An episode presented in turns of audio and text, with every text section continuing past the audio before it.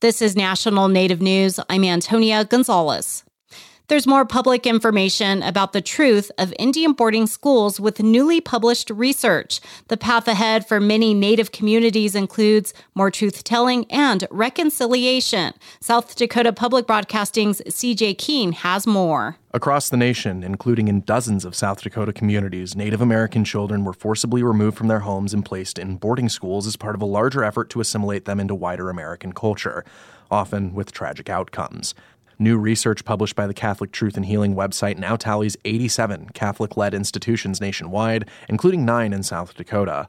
Maka Black Elk is executive director of Truth and Healing at the Red Cloud Indian School on the Pine Ridge Reservation, a former boarding school. He served as a consultant for that group. And the thing that people don't understand often about the Catholic Church is that it is not a single institution. It's not all located in one place like the federal government, right? And so this effort was really needed in order to uh, bring some clarity as to like where all those schools were, who ran them, where those records might be, and how tribes can access them. Black Elk says there are many pathways to healing these wounds. We have to do what we can to support people in their healing effort. And while that may not mean a day in court, for example, on this issue, it could mean other things, other ways of, of finding healing. Certainly, all of our Catholic former boarding schools that exist in the state should all be engaged in this effort. But for real reconciliation to happen, Black Elk says the church itself must be present. Anything that the Catholic Church can do to assist in in all of these efforts is is their responsibility to do so. And I say that, you know, as uh, a, a, Catholic person myself. Both the Sioux Falls and Rapid City Diocese did not return requests for comment. I'm CJ Keene. Fans of the TV drama Alaska Daily will never know if Eileen Fitzgerald, a hotshot reporter, will fall in love with a bush pilot and put down roots in Alaska. ABC has canceled the series after only one season. Hilary Swank played Fitzgerald, who went to Alaska to redeem her reputation after she left a New York City newspaper in disgrace. A former editor recruited her to help investigate a series of cold cases involving missing and murdered Indigenous women.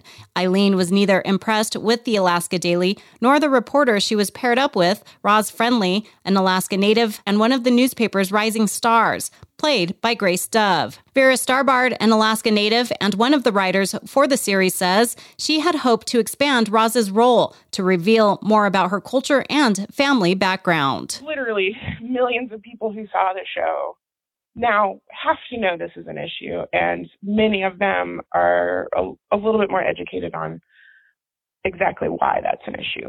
Starbard says Roz and Eileen were pivotal characters who helped to raise awareness about the epidemic of missing and murdered Indigenous people. Honestly, she's the reason I signed on to the show. Like, okay, here's a real Alaska Native character. This isn't some silent nobody who's going to get two lines, but who's really going to sort of fight for her own space and fight for her right to be there. Native writers worked to keep Alaska Daily from becoming too sensational. They also tried hard to make the show as authentically Alaskan as possible and get Native languages incorporated into the script. Starbard says she's disappointed but not surprised ABC canceled the program. It was an expensive show to produce and did not draw the ratings the network had hoped for. She wrote the 11th and final episode, she says, leaving the show with a feeling that there's much more to share about the richness and beauty of Alaska's indigenous cultures. I'm Antonia Gonzalez.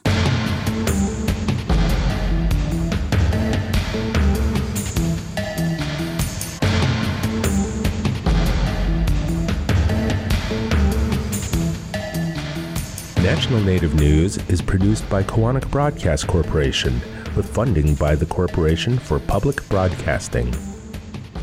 Support by Sonosky Chambers Law, championing tribal sovereignty and Native American rights since 1976. From opioids litigation to treaty rights to tribal self governance, with offices in Washington, D.C., New Mexico, California, and Alaska. Sonosky Chambers Law, Support by the National Indian Education Association's 54th Convention and Trade Show held in Albuquerque starting October 18th. Education Sovereignty. It begins with us. Early bird registration ends July 18th at niea.org.